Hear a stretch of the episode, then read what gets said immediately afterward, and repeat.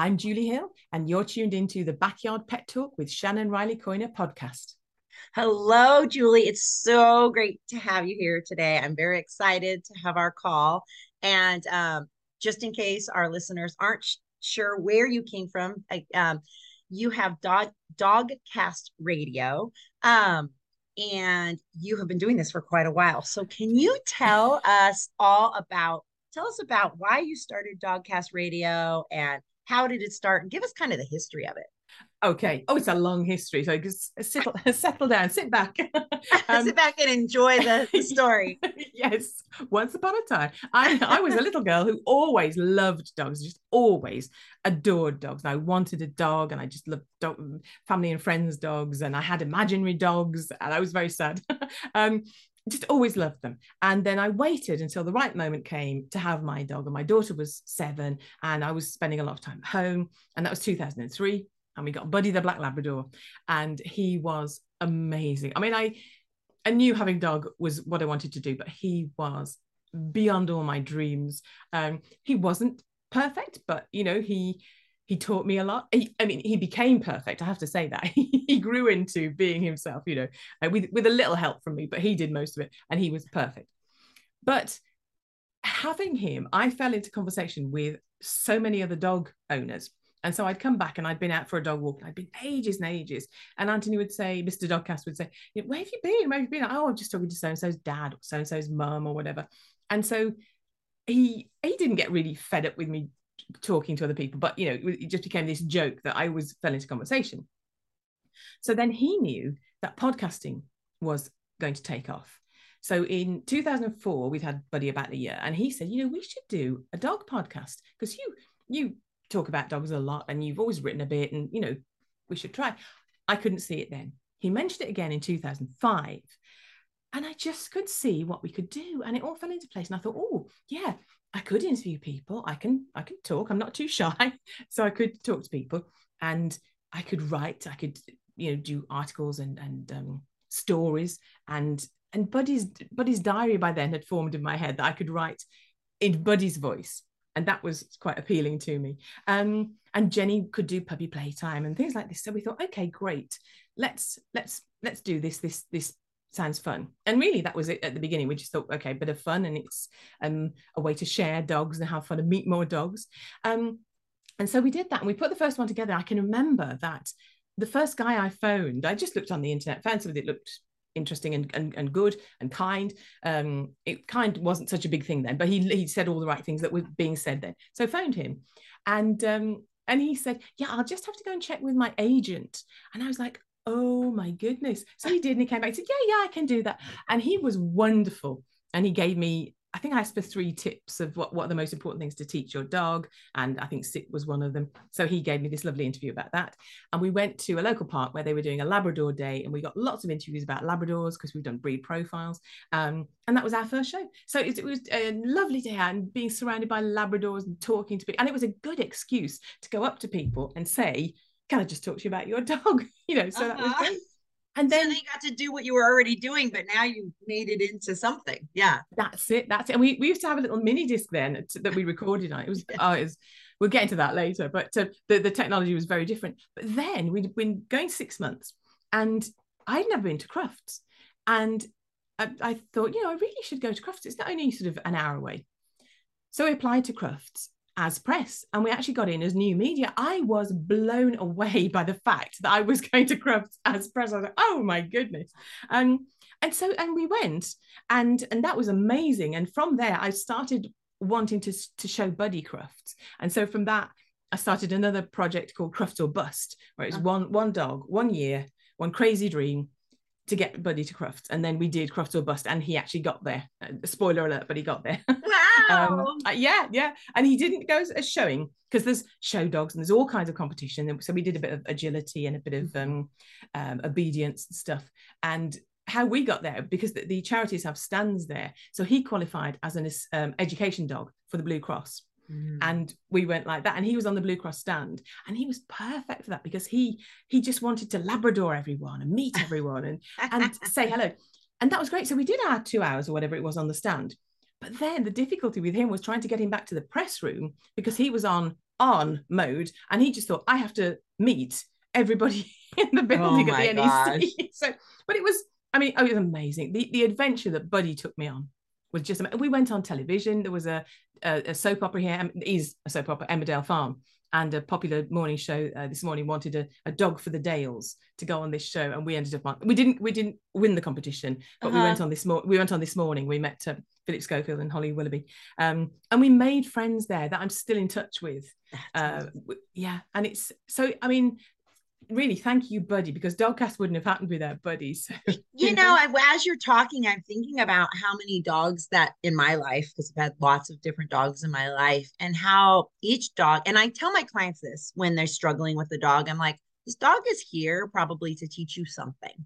Um, you're this dog came to you. It's not an accident that you ended up with this dog, whether you know it's something you have to learn about yourself or you have to learn about, or that you're going to move into. Because I had a dog that kind of did the same thing to get me to cross over from you know traditional training to positive because i Mm. was like this is not working you know this was way in the 90s and i'm like it doesn't work and i don't like it and it made me explore and i think that's great the buddy took you on something that if he hadn't come into your life you wouldn't have taken that path yeah, absolutely, absolutely. Uh-huh.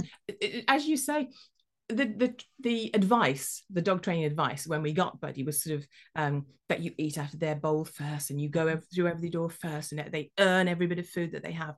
And I felt I was bringing this wild animal in, yes and and it took a few months to sort of think you you just want to be loved really you know Yeah. to, to look at buddy and think you're, you're not here to take over you know you don't want the keys to the car the exactly you're not you you're know? not trying to dominate me or alpha No. me yeah No, you Yeah. you just want me to love you and and you need me to be a leader like a parent. You Yes. need me to to keep you safe and you need me to keep you guided and feed you and shelter you and make sure you're watered and cared for. But they're beyond that like you just want to be part of the family, not yes yeah, yeah, not be and I know how I felt in those days is I didn't I'm not a dictator. I am not a micromanager for my businesses. I am not a micromanager as a mother. I am not a helicopter parent. So all of a sudden, it's just not who I am. So all of a sudden, they're wanting me to helicopter parent essentially my dogs. That I'm like, well, I got my dogs to enjoy life. Like I, and I don't helicopter in business. Why would I helicopter in pleasure? You know, Yeah. It's a lot Yeah. of stress. So I, Yeah. it is. It's amazing how much the philosophies have changed. I mean, we're still got a lot of ways to go because there's still Oh, gosh, yes. in Yeah. those older traditional ways. But Yeah. they, but um, yeah, it's super. I'm so happy that Buddy took you on this path. Oh, me too. He was Oh my gosh. amazing. He was Well, and then and- you, he he was the perfect dog for me. Yes, And I think he might have driven somebody else mad. He was very in your face. He was he wanted to be with you. He you know he didn't have any personal space. Uh, he was very lively.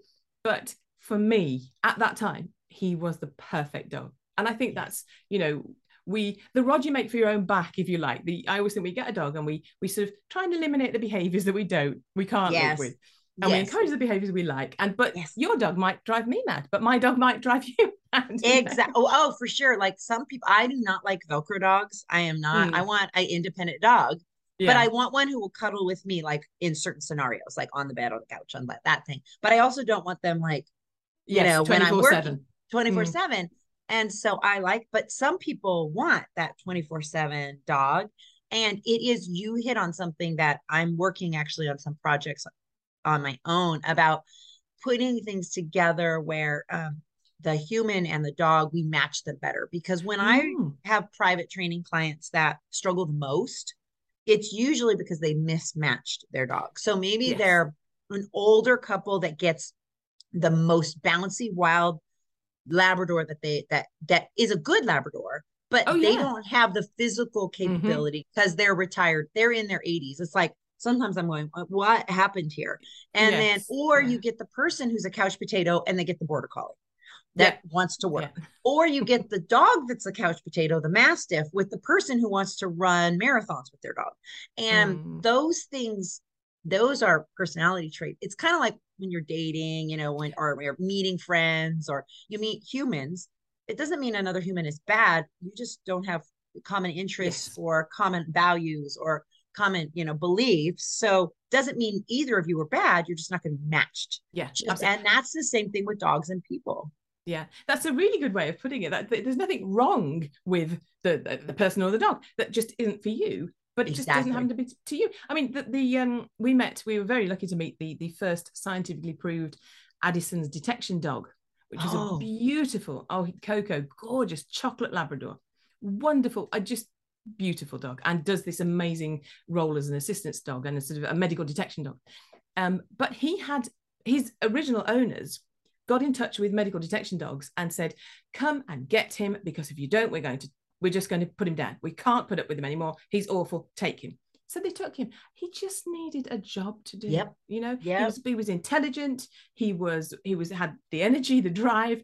He just needed a job. And as an assistance dog with a job to do and company all day long, perfect dog. And yet yeah. to that family, he wasn't, yep. you know, he wasn't a good in inverted commas pet dog because we need we need our pet dogs to tolerate downtime at least, mm-hmm. you know, mm-hmm. and and that wasn't him. And and I think that's you, you're absolutely right. That's where a lot of unhappiness comes from. For example, I love pointers, the English pointers. Mm-hmm. Love them. They are they're so beautiful, but they need to run and run and run. I can't run and run and run. So the dog would be miserable, you know. So I won't have one. I love them. But and we need yes. to look at what what the dog is like, not yes. what the dog looks like. It, and then I, you know, I love agility and I teach agility and I my agility dog is retired now, my lab, and he was a great partner for me. And I eventually will get another agility dog when he passes and I have space in my home. But I and and people think, oh, are you going to get an Aussie or a Border Collie? And I'm like, well, I'm also almost 50, and I don't know if I want. I'm not planning on going to the Olympic level of agility. yes. I just want to compete locally. Like I don't have like the drive to be like the top of the championship. So probably not. I'll probably end up with no. another lab because a, a, a lab that has drive, but also can be a family dog that doesn't have to work every single day. You know, that doesn't need that I can find that balance. And yeah, it is. Yeah. And I just know myself. And so, and I, and people think I'm crazy because I can see a group of puppies and be like, mm, none of those are for me. And they're like, how do you walk away from puppies? I'm like, because I know me and yes. I know what I need. And I know that it's just going to be, I want my experience with my dogs to be enjoyable. I mean, there's going to be work, but enjoyable work. Oh, not, absolutely. Yeah. Yeah. Oh, I have to train the dog again. Yes. Like, yeah, you know, yeah. Oh, the dog you can't this. dread it. Yeah, yes. you can't dread it, and the dog can't dread it. You've both got to think this is fun. This is yeah, exactly. we're a team here. But it's if it's the kind of activity that one of you isn't happy to do, it's you're on to just like re- human relationships. Yes. You know, it's exactly yeah. the same. So that yeah. I love that Buddy was the guidance of this. This is and so mm-hmm. now we touched on it briefly, but it is a little interesting as technology has gone because some people might not quite realize like some people might be just learning about podcasts today. Like this might be their first podcast they've ever listened to. And they'll be like, What? You mean podcasts have been around 20 years? Or what's going yeah. on with that? Like that doesn't make any sense. So tell me, because I mean, I know because I've done a lot of technology things that have changed and I've had to learn on the fly a lot. Tell us about how podcasting has changed since you really started all of this. Oh my goodness. One thing, when we started, people didn't know what a podcast was. It mm. wasn't mainstream. And when you sort of said about a podcast, we, we that's why we're Dogcast Radio because it's like online radio and it gave people an idea of what it was. So when we actually started, we went out, we got onto um, uh, iTunes on the front page in, in news. It was CNN, BBC, Dogcast Radio, and we thought we'd made it. And now, since then, of course, everybody's brought a podcast out, and we've knocked knocked down a few notches. But you know, in the early days, we were thought, "Wow, this is great." Um, but I mean, we didn't have people didn't have an iPhone, iPhone or a smartphone or anything. Mm-hmm. And in the early days of Skype, we had a Skype phone. We we had sort of homemade tools and my husband again was very good so we had we had I think we had two boxes with twiddly knobs on them and this Skype phone and and the, it was like the dining room table was just taken up with I can find it I can dig a, a photo out but it was sort of taken up with leads and wires and these twiddly knob boxes and this phone and and a computer obviously a laptop. And it was just in in the early days I, it was a two man operation two person operation. So we'd both sit there and i would do the talking on the phone and he would do the making sure all the technology was um, and i say technology in inverted commas there. And it was the editing of it and the sound quality of it. Oh my goodness it was it was a different world. And it's yeah. it's evolved so so beautifully that it's so easy now to think I've got an idea, I've got a message I want to put out, or I've got comedy or whatever it is. Mm-hmm. And you just need a microphone and your laptop and free editing um, software, and you're away. But it was very, I find it hard because I'm not technical. And I remember the one time because I had to make sure, you know, this dial was on this, this dial was on that. And, and I got it wrong. So the one time I interviewed this lady, it was the interview that's about um, Australian Shepherds. And I phoned her, did the interview, really good interview put it, said bye bye, put the phone down, listened to it back to check it. And it was just me going, mm-hmm, mm-hmm, mm, mm-hmm. I hadn't recorded her. And I, so I had to phone her back and say, could we do it again? Because your side was the more interesting, if I'm honest.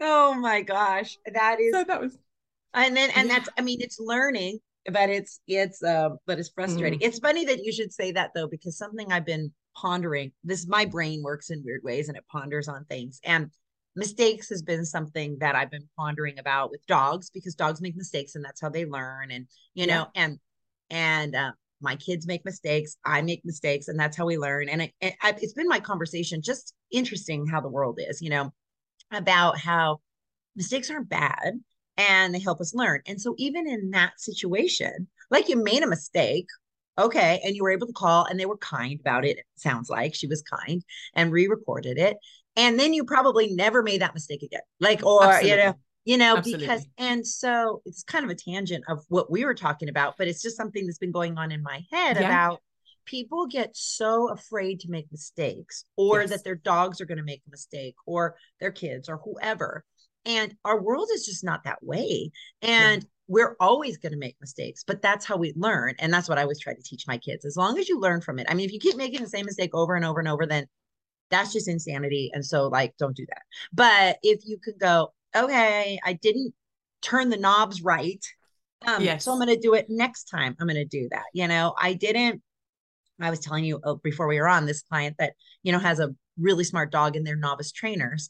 Um, you know they made a mistake and as long as they are willing to like see oh you expected too much from him and they they reduce their expectations to more reasonable expectations they can be successful and then the dog's successful and then everybody's happy and then those mistakes don't hurt as much and that's i think in our society is we look at mistakes as such a bad thing yes. but that's just such a great i mean like i said it's a little tangent but i think it's a great um since mm. we're talking to people who do work with their dogs um on, kind of owning like it's okay to make mistakes you know because yeah. you learn more and you probably doing podcasts since then there were probably lots of little mistakes that you guys oh, made because technology is hard and it's yes. weird and it's yeah. always changing uh, yeah yeah i mean the one one bit of the it's, it's not the technology but I, I have I find the time differences really difficult i'm in the uk and the usa has got different time zones and then australia sometimes it's a number of hours and a half. Yes. And it's so difficult. And I remember that the one lady I again it was all early early Skype and early technology and I I was trying to phone somebody and I got the wrong number. Got got this this lady picked up very very um sleepily going, "Hello?" And I went, "Hello?" And I went, "Oh, hi." And I recognized the voice and I said, "Hi." Whoever, you know, I'll say Sarah. Yeah. Hi Sarah. Um and she, "Hello?" And I thought, "Oh my goodness." She's in Australia. I've woken her up. It must be like four o'clock in the morning there. And I hadn't got the brains to sort of go and go, sorry, wrong number. And I went, it's me, Julie. Sorry, have I woken you up? And then she was like, yeah, but it, it's, I love Australians because she just went, I do apologize for the bad accent, but she, she kind of went, yeah, but it's, it's okay. As long as it's not bad news, it's fine. and I was like, sorry, no, it's just me being stupid. And I interviewed her later again uh, uh for, for something else. But, you know, that's, and it, I found I felt at the time I was I was so horrible. I beat myself up. I made myself feel so bad about that.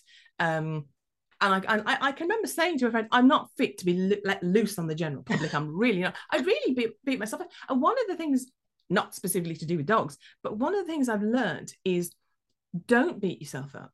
Mm-hmm. And also, I seemed to have developed a thicker skin. So in those days, when something went wrong, I would be, I would feel so hot with the shame of it, you know. Yes. And now I just go, oh well, you know, we'll move on. Things go wrong. I, those time zones, even in the US, since I'm in California, you know, I do a lot of stuff yes. with East Coast and I have to double check because sometimes people just say this time, but they don't say what time zone. And now because I'm doing things internationally, you know, I'm not just doing things in California in my local town, you know, I'm doing international conversations or podcasts or webinars. And I missed a webinar once because we, you know, I thought it was 11 o'clock my time, but it was nine o'clock, whatever time they were in. And so I'm they're messaging me on Facebook. I'm at oh. coffee with my friend. I'm like, oh my God, I'm supposed to be on live right now. And so I, I did this. If in past, I would have like never forgiven myself. Mm. I messaged her back and said, I thought it was this time. We rescheduled it for the next week and it was fine. Nobody, yeah. nobody died. yes. I didn't get, you know, nobody killed me. Nothing bad. I mean, I didn't melt into the ground. It, yes. and I went, okay, I know you, as you get older and you get experience, you start to say, mistakes are going to happen. You yeah. get a thicker skin and you can move on a lot. So yeah, it is. And w- worst things happen. It's not the worst. So, you know, as exactly. you say, well, make a plan B, we'll move on. exactly. Well, I am interested also to hear, since you're, we're talking about guests and all over the world, tell me about some of your guests that you have that are on your podcast. I know you have on um, Dogcast Radio, there are articles, there are blogs, there are video, there's podcast. I mean, there's so much information. So if you haven't checked it out, anybody who's listening, definitely go check out Dogcast Radio because I get like kind of lost in there. There's, I mean, it's great information. yes. What is some of the guests that like you maybe have like uh, like a funny story or you remember or something, you know, something that you can share or yeah. or just experience of of interviewing guests. Yeah, yeah. Well, again, going back to that first Crufts, because I've been thinking as I've prepared for this of lots of me- memories of, of Dogcast. When we went to our first Crufts, like we were standing at this book stall, and I noticed that the Bruce Fogle was standing, the writer and, and vet, mm. Bruce Fogle was standing right by us. And I said to Anthony, he'd got a, a BBC badge, Bruce Fogle. Um, and I said, that's that's Bruce Fogle standing mm. right by us. And he said, right, Anthony said, right, get a card to get a dog. This was in the days of giving cards there. Um, yeah. Yeah. Get a get a Dogcast radio card and go and give it to him and interview him. And I was like, I can't, I can't. Go on, do it, do it. And and again, that's part of the the developing a, a thick skin. And I interviewed him. He was absolutely charming and got a great interview. And you know, lovely to talk to him. And I've spoken to him since. Um, about because he, he's um dog dogs for the deaf so he's really interesting um and things like we stayed we, we stayed in our caravan at roger mugford's who, who does the company of animals um his train and behave week he set up and and we i think we phoned him and said can we where should we stay and so he said oh bring the caravan down so okay we, we stayed on his in his field and that was a great experience we'd gone behind the scenes with wolves and, and done interviews about wolves because a lot of dog people like wolves um mm-hmm. but one of the ones I was so thrilled, one of the writers I was so thrilled to meet was Ted Kerasote, who okay. wrote Merle, Merle's Door. Uh-huh. And it was the best-selling dog book at the time. And we we we got the audio book and I listened to it and I can remember crying and crying listening to this book and laughing and thinking. So I, I contacted Ted Kerasote. Another thing, ask. If you don't ask politely, you don't get. You know. Yes. So chance your arm ask the question, what are the, the what's the worst? They'll say no. Anyway, yeah. he said yes. So I interviewed him. I was so, I was over the moon to interview him because I loved the book and to then ask him all the questions I'd got was wonderful. Because Merle, he found Merle li- living wild, very young dog, living wild. Um, and, and Ted had gone on, on a, an adventure in the wild on a going down the kayaking down the river, and he was looking for a dog and it was it's sort of like Merle turned up and sort of said, I'm your dog. And then as we've said, the adventure they go on, Merle's door is the door he opened for Ted into his world, into uh-huh. dog's world and seeing how dogs see things. And you know, it's um I, I just I just loved it. And then interviewing him was amazing. And then he was coming over to the UK to do research on why dogs have such short, comparatively short lives. Mm. And so mm. he's coming over. And so I very i was just thinking about this as well the confidence of youth said well come and stay with us oh my so gosh i know and he went okay yeah so he came to stay with us and um he met our dogs and we drove around with him and he was he, we went to the RSPCA and, and uh, Dogs Trust and he asked them some questions and he was researching. And, and that was fascinating to watch his process that we went out and did all this research and he came back and he sat all evening um, typing it up. And and that was great and we chatted as we drove around so that was that was wonderful. Um another person that sticks out is graham sims who's he started off as an advertising man and then he ended up um in he became a vicar he, he became a shepherd oh my gosh work, I know he's he's fascinating. he can work eight sheepdogs simultaneously, and wow. they all have a they all have a different language. Oh my gosh! That, I know that man's oh, brain wow. processes. wow, my brain hurts just thinking about that yeah. many languages. yeah, yeah, and he's a lovely man, and he's really charming. You know, in a nice way. When I say charming, he's lovely. He's yes. you know, so I really like him. He's he's fascinating. And the other guests I've really enjoyed are the people who are just like me they're just you know they they love their dog mm-hmm. and it's mm-hmm. it's that private I like to celebrate publicly that private love of dogs yes. and and it, it's just i mean we know dogs are amazing but they're amazing when they're just in the domestic i think when yes. they're just in inverted commas your best friend mm-hmm. and so whether it's like a story that's just i love my dog or it's about health issues mm-hmm. or safety or, or or you know more recently warning about dog theft because people whose dog has been stolen have have a need to get that story out and, and to plead for that dog back. And that really touches my heart because that's a horrible situation well so it's so similar to if you had your child kidnapped. I mean mm, if, yeah. like if someone stole one of my dogs uh, it would be to in my heart probably almost as bad as if um someone um stole my child you know like it's just mm. uh, you know because my kids are all teenagers now but my dogs still sleep with me i mean you know yeah. my dogs are still with me all the time and to lose that it's hard enough to lose an animal to to passing away and to death i mean that's hard but yeah. that's like expected and it's natural but when somebody you know if they run if they get out and they get and we we lose them whether they yeah. you know get hit by a car or you know we don't know or they get stolen that's such a um such a trauma that i don't think non-dog people can really yeah. recognize how traumatic that is yeah, yeah. um just because just get another dog you know exactly you are you going to replace him no never i exactly. can never you know so yes it's it's a loss that stay would stay with you for and, sure. And you know, would just be that it wouldn't heal, would it? Because you don't know where they are. Are they okay? Are they happy? Are they not? Uh, just it's, like it's a, a horrible, parent who has a child yeah. who doesn't ever like you always kind of have that candle burning in the window. Are they coming back? You know, and yeah, and you know, after uh, dogs, you know, after a certain amount of years, they're not going to come back because their life is shorter, like we were just talking about. But yeah that is it is it's a it's amazing how much our dogs mean to us and how important they are in our lives so yeah oh definitely yeah. definitely central so central totally. to our life doing yeah. all of this you know that you've talked to so many people about so many subjects what is like something that you feel like is there something you feel like you've learned like either generally or even more specifically like just from talking to all the guests you've talked to over the years yeah, something that I've gone on a bit of a crusade about is you. I have because it, it, I love makes... crusades. I do crusades too. That's why I laugh because I love crusades. yeah, well, it became so relevant and important to me, and I, I want to pass it on to other people. So when Buddy was three, I interviewed Stanley Coren, who was lovely and charming and, and obviously very learned and knowledgeable. And I uh, interviewed him about age proofing your dog and so he got me, gave me lots and lots of information. But one of the things was to use signs with your dog so that if they go deaf, you can still communicate with them. Now, Buddy was only three. You know, he had all his faculties and everything, but I just thought, oh my goodness, yes, because one of the things you can teach them is like a thumbs up for good dog.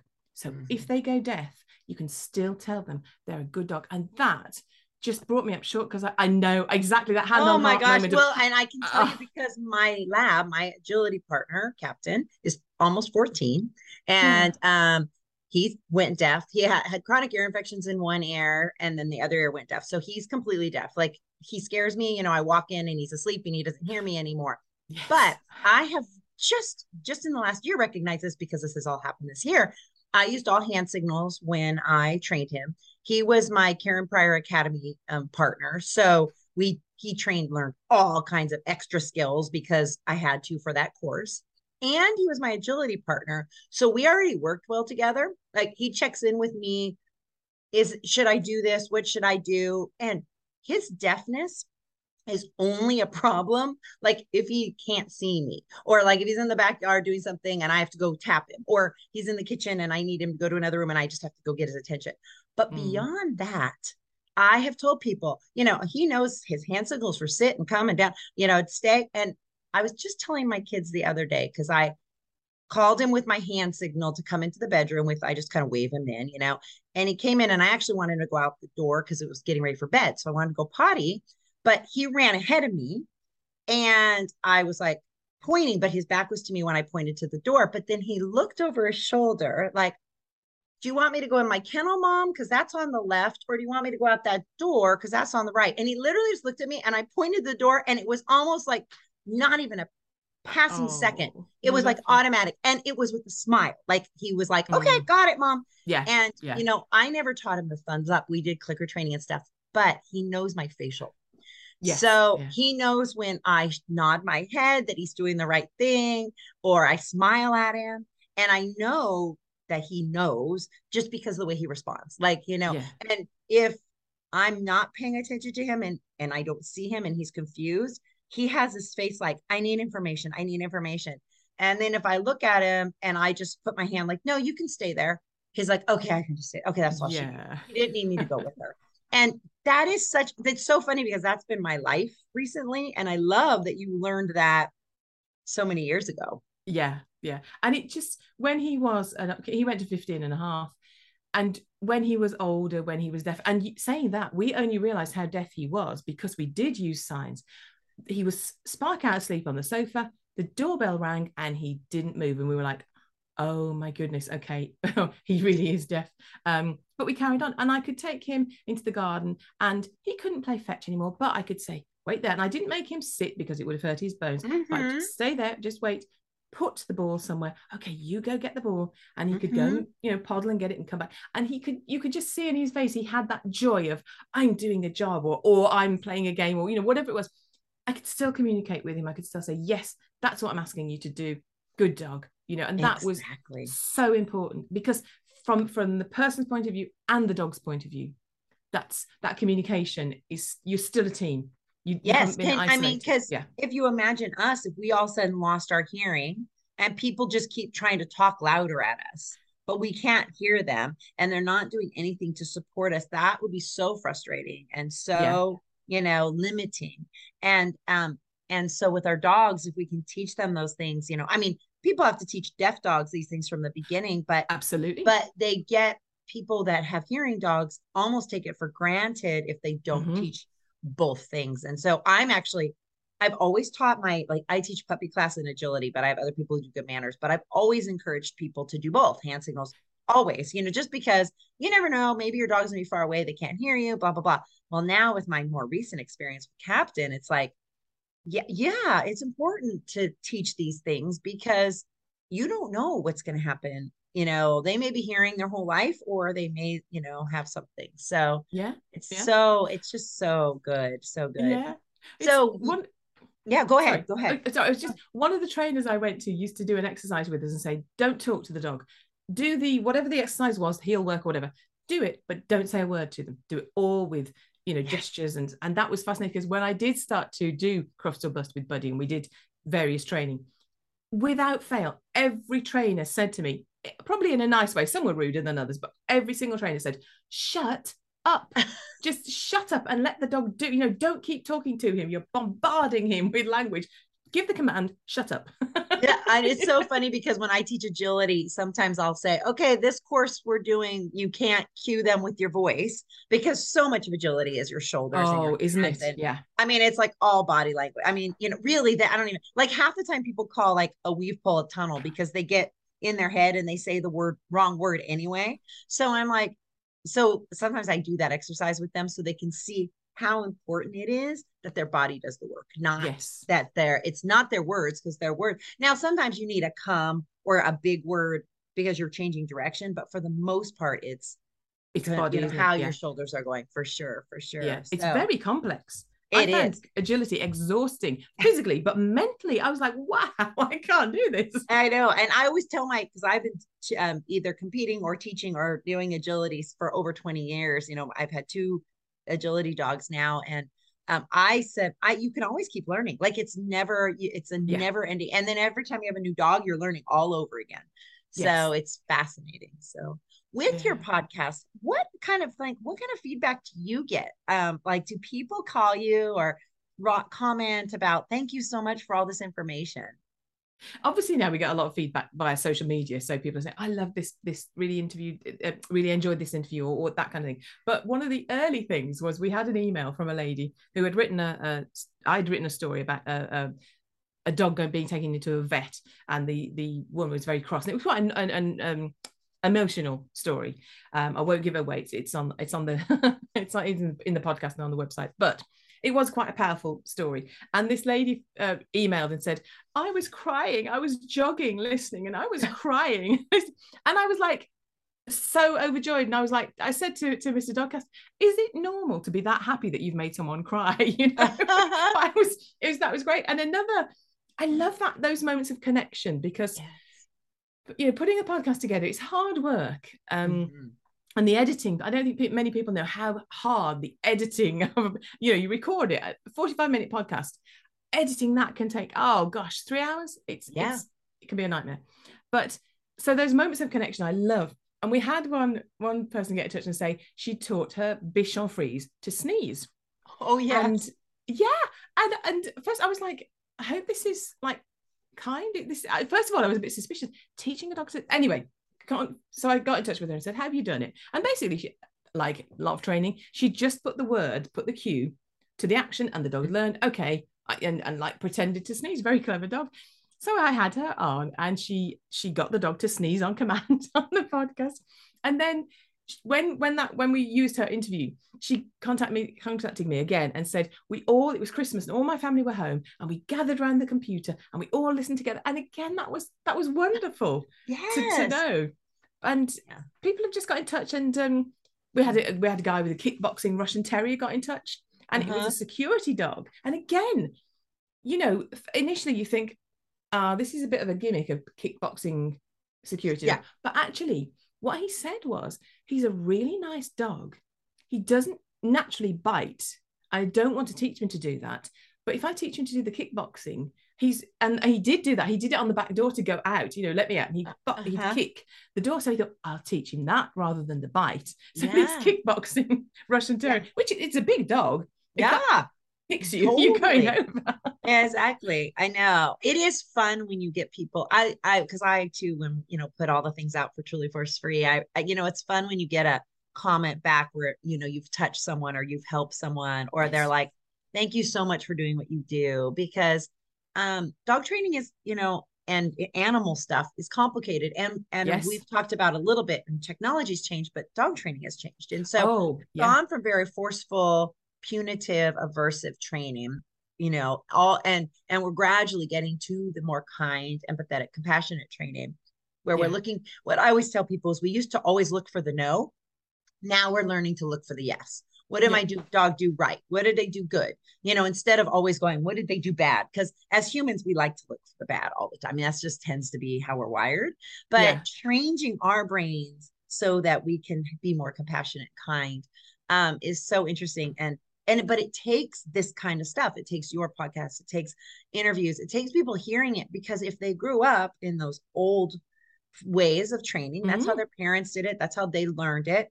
All of a sudden they come out to the world and they they're like you're just bribing them or you're just giving them treats. But then when they start to hear things like this they they happen to catch a podcast where we're talking about something maybe yeah. not even directly to training but how it's evolved they're like, oh, and I always tell people, would you go to a doctor who still does, um, you know, leeches, you mm-hmm, know? And mm-hmm. we used yeah. to think the world was flat. Like it's again, we go back to that mistake. It's kind of funny, but you know, we made mistakes, but we've learned from them.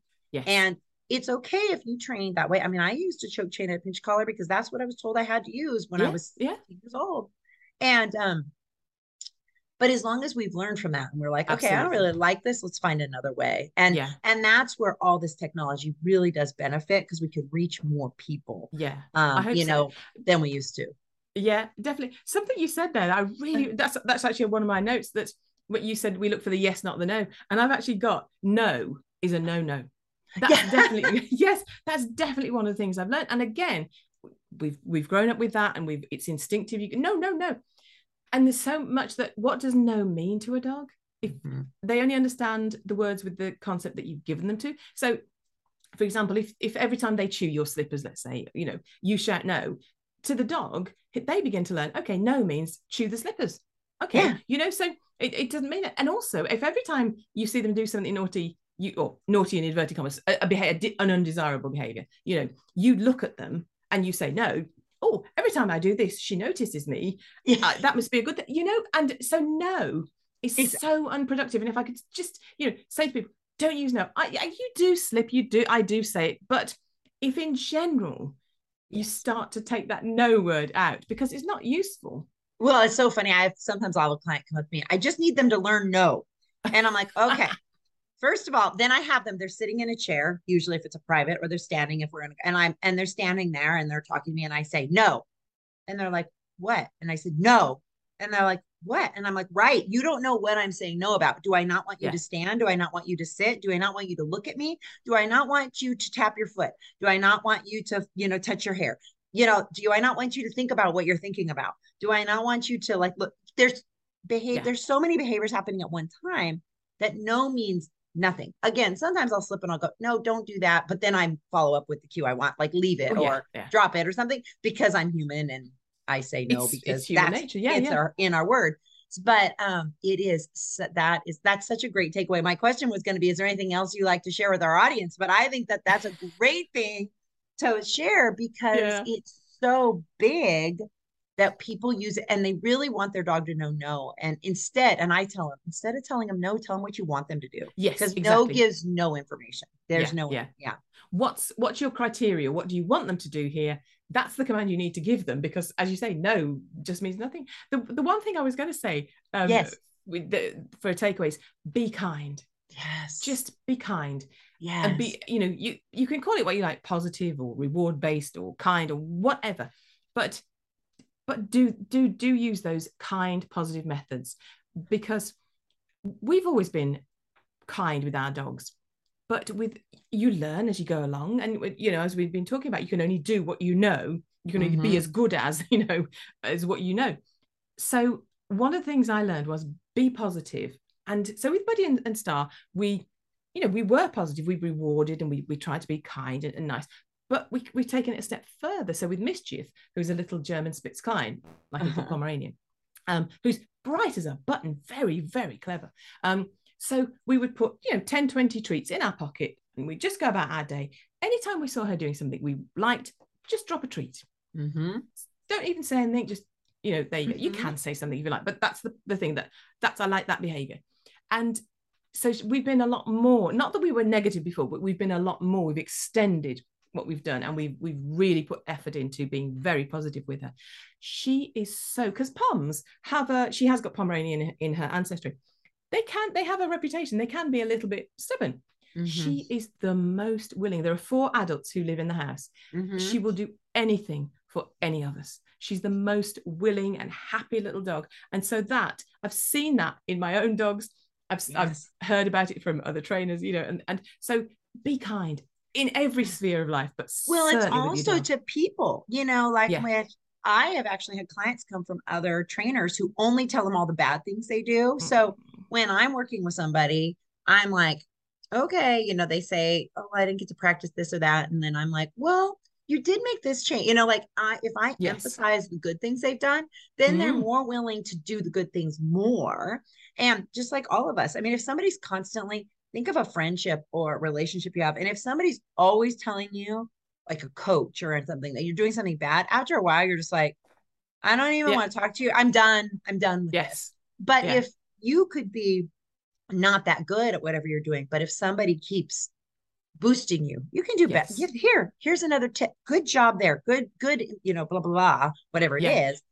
We feel better too and and we want to do more so being kind i always this is something i always tell people is don't not just to the animals be kind and empathetic and compassionate to animals but to the people and yourself as well because yeah. that is just so important if we could yeah. just do that across the world there would be it would just make such a big difference wouldn't it wouldn't yeah it? absolutely so. yeah yeah so. and it's it's difficult and you all have off days and you know totally but but if you can aim for that yes you know because basically we we have our dogs to make them happy yes I'd, I'd like to think that you know because yeah when you when you look at what people google the searches that people google um one of the things that how do i make my dog happy is one of them yeah. That's what people want to know. How do I make my dog happy? Well, yeah. you know, first of all, listen to, to your podcast and my cast, my, my podcast. but you know, see things from the dog's point of view. If you can learn what what you think the dog might be thinking um, yes. and taking in a feeling, and you know, how how would you feel if if as you say, if your if your person, your owner, your guardian, whatever you want to say, was constantly no, no, no, and negative. Whereas if, if the worst thing that can happen to you is they don't give you the tr- the, the reward straight away well then you're willing to have a try aren't you you know exactly exactly so oh i we could talk forever julie we i could. just love having you um, I love it's always so fun talking to you. We just need to keep coming up with excuses to do this so that we can Absolutely. talk. And sometime we're gonna have to travel and see each other in person. Ooh, so it's yeah, so good. amazing. So well, thank you so much for joining us today. Um, and uh, we will make sure everyone knows about your about dog um, cast radio so that it's you know there. But um, thank you again so much for being here. And i hope that our, everybody enjoyed listening to this. And and maybe it motivates people to make a little change whether Absolutely. it's being a little more patient with them themselves or their dogs with mistakes or being more kind or you know just exploring a different way of training um, maybe it'll help. If it helps one person, we've made a difference, right? Absolutely, absolutely, so, definitely. I, I, I, believe that. So, I mean, I'll sign off as I sign off the podcast every time. So, look after yourselves and your dogs. Thank you so much. Thank you, and we'll see you hopefully again. All right. Thanks, everybody.